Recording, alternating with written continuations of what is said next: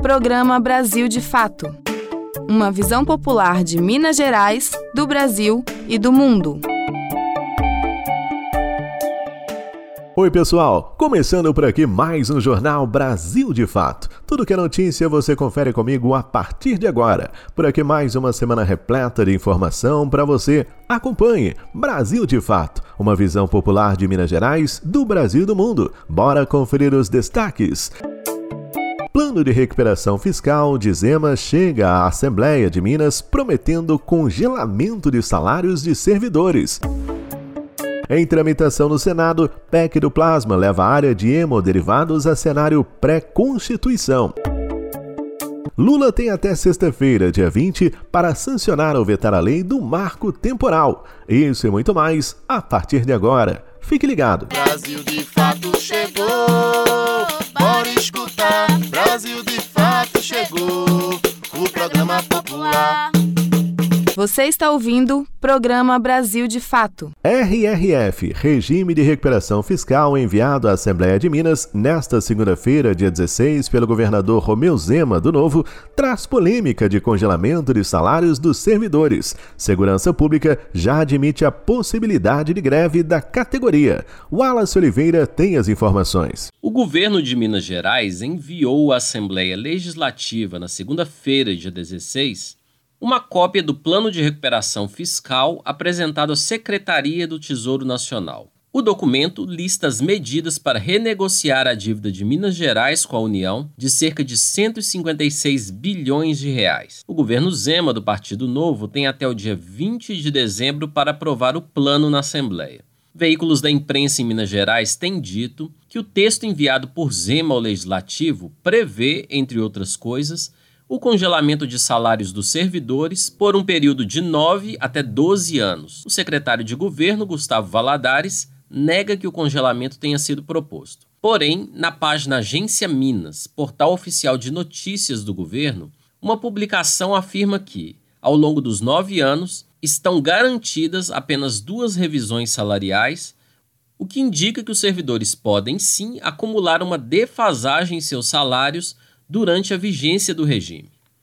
De acordo com o governo, aspas, as duas revisões de remuneração não limitam o Estado na concessão de outros aumentos. Isto significa que, uma vez alcançadas as condições econômico-financeiras e a disponibilidade de recursos no Caixa do Tesouro Estadual, outras recomposições poderão ocorrer. Para tanto, bastará que a nova previsão esteja contemplada nas atualizações periódicas do regime de recuperação fiscal. Fecha aspas. Antes mesmo que o governo formalize a sua adesão ao regime de recuperação fiscal, o congelamento de salários já é realidade em alguns segmentos do funcionalismo público.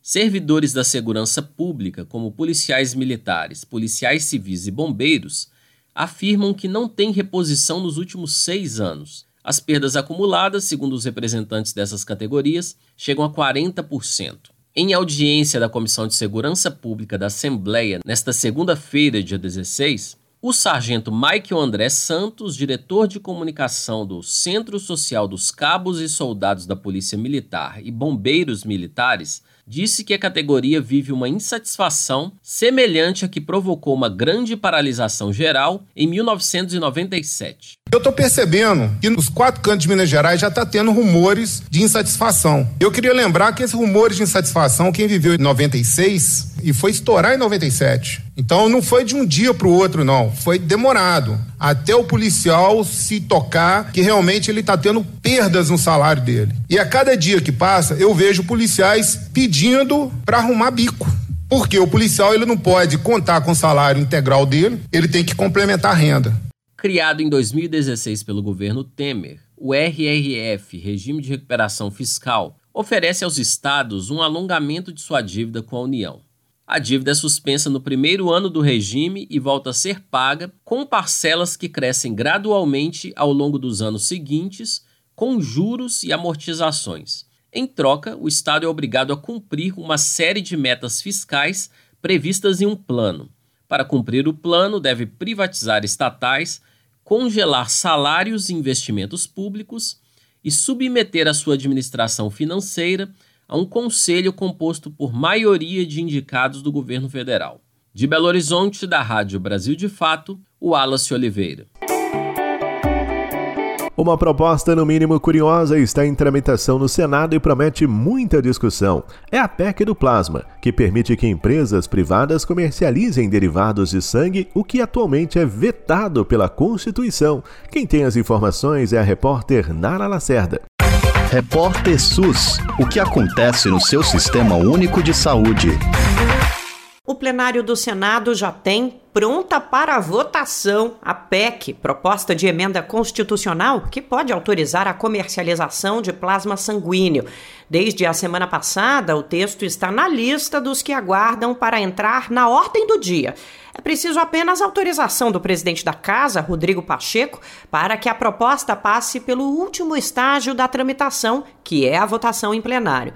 Até o momento, não há sinalização de que isso possa ocorrer de imediato, principalmente porque o assunto é muito polêmico. Conhecida como PEC do Plasma, a proposta permite que a iniciativa privada venda sangue. Hoje, a lei brasileira impede essa prática e determina que o excedente do plasma não usado em transfusões seja repassado ao SUS, o Sistema Único de Saúde. Como o mercado de derivados do sangue movimenta cerca de 10 bilhões de reais por ano no mundo, o interesse privado no setor é grande. Hoje a responsabilidade pela gestão desses insumos é da Hemobras, empresa pública para hemoderivados e biotecnológicos.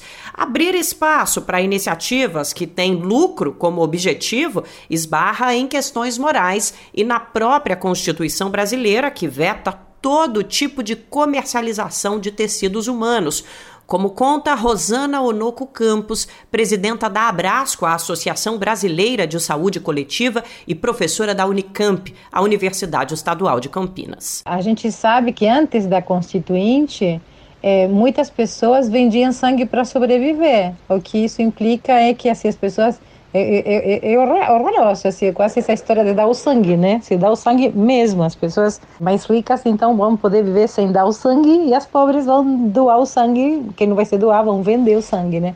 É muito, muito comum relatos das pessoas que trabalhavam antigamente nos bancos de sangue, de ser, por exemplo, que chegavam de madrugada muitas mulheres das áreas, por exemplo, de prostituição, pobres, sem dinheiro, e para vender o sangue para ter o que comer no dia seguinte. Eu acho que a gente não quer voltar a viver esse tipo de cenas, né? O sangue é composto pelas plaquetas, glóbulos brancos, vermelhos e por uma parte líquida chamada de plasma.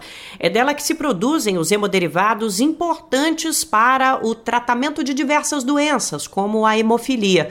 Embora seja inconstitucional, a PEC da senadora Daniela Ribeiro foi aprovada na Comissão de Constituição e Justiça do Senado, justamente a que tem papel de avaliar se as propostas em tramitação respeitam o que determina a Constituição.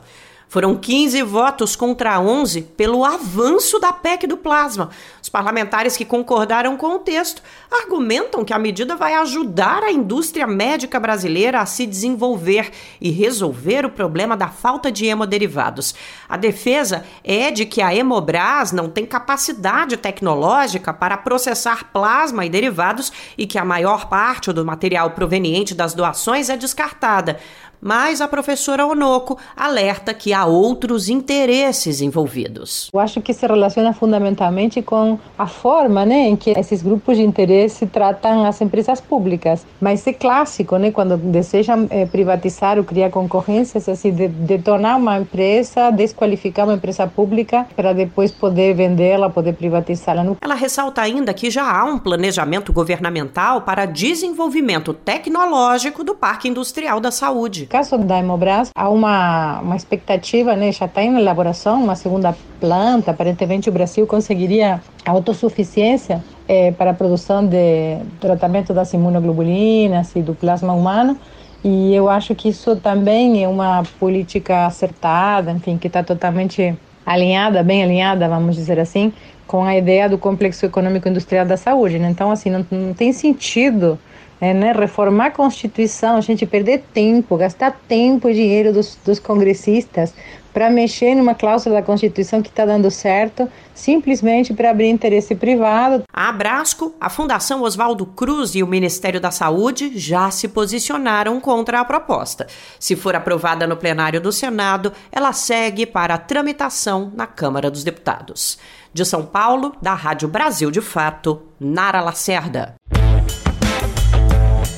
Você perdeu o horário do nosso jornal e não conseguiu ouvir no rádio? Não tem problema, é só baixar um aplicativo de podcast no seu celular, como o Spotify ou o Anchor, e ouvir o nosso programa a qualquer momento.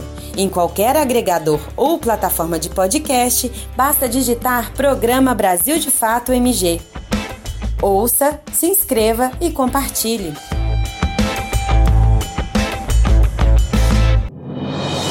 A ABJD é a Associação Brasileira de Juristas pela Democracia. Defende o Estado democrático de direito, a presunção de inocência, o devido processo legal e o acesso à justiça. A ABJD é a única organização do Brasil que reúne todas as categorias de juristas do estudante à juíza, da servidora do sistema de justiça ao defensor público. Juristas democráticos são essenciais para evitar retrocessos e avançar nos direitos e garantias. Faça parte da ABJD. Entre no site e associe-se a abjd.org.br.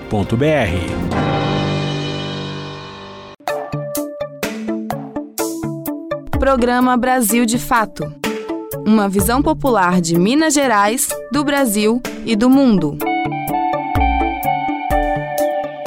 Lula tem até a próxima sexta-feira, dia 20, para vetar ou sancionar o marco temporal das terras indígenas. O movimento aumenta a pressão por veto integral de projeto que restringe demarcações e institui novos retrocessos. Daniel Lamir. O presidente Luiz Inácio Lula da Silva tem até sexta-feira, dia 20, para vetar, sancionar ou vetar parcialmente o marco temporal das terras indígenas. A medida restringe radicalmente os direitos territoriais dos povos originários. A mudança no critério de demarcação foi aprovada pelo Congresso em 28 de setembro.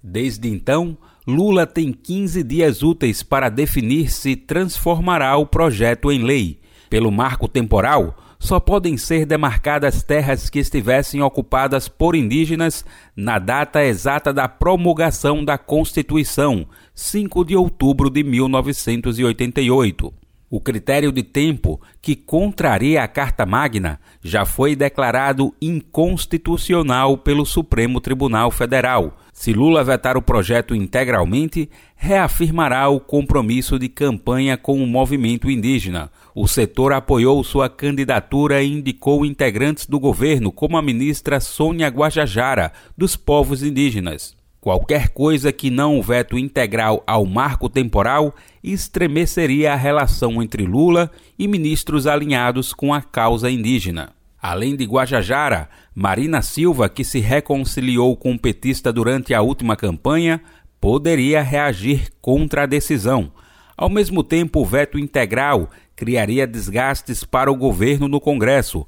A bancada mais poderosa no legislativo é financiada por latifundiários que disputam terras com indígenas, especialmente no Senado, onde a maioria dos votos favoráveis ao marco temporal veio de partidos com cargo no governo. Por isso, a situação opõe integrantes do alto escalão do governo. A APIB, Articulação dos Povos Indígenas do Brasil, promete intensificar a mobilização ao longo desta semana decisiva. O marco temporal esteve no centro das mobilizações indígenas desde 2021, quando o tema começou a ser analisado pelo Supremo. Nas palavras do movimento, o objetivo é pressionar o presidente a vetar integralmente o PL do marco temporal. Do Recife, da Rádio Brasil de Fato, com reportagem de Murilo Pajola. Locução: Daniel Lamir. E nós chegamos ao fim de mais um Brasil de Fato, com locução, roteiro e trabalhos técnicos de Tarcísio Duarte, coordenação de Wallace Oliveira, produção da equipe de jornalismo do Brasil de Fato. A todos aquele abraço, tudo de bom, fiquem com Deus e até amanhã. Tchau. Você ouviu o programa Brasil de Fato, uma visão popular de Minas Gerais, do Brasil e do mundo. Acompanhe mais notícias no site brasildefato.com.br.